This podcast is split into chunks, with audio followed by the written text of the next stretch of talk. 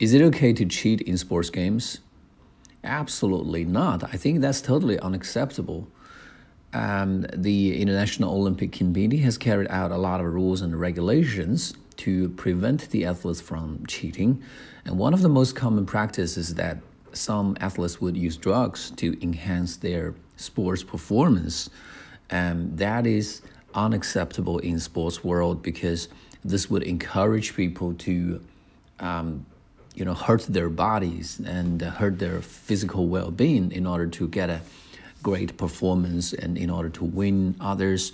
But that is unsportsmanlike because uh, they are not relying on their own efforts to sharpen their skills but they're relying on you know external technologies to achieve this goal. This is totally against human nature and this is against the Olympic spirit. And uh, anybody, any athletes who who are caught doing this would be seriously punished.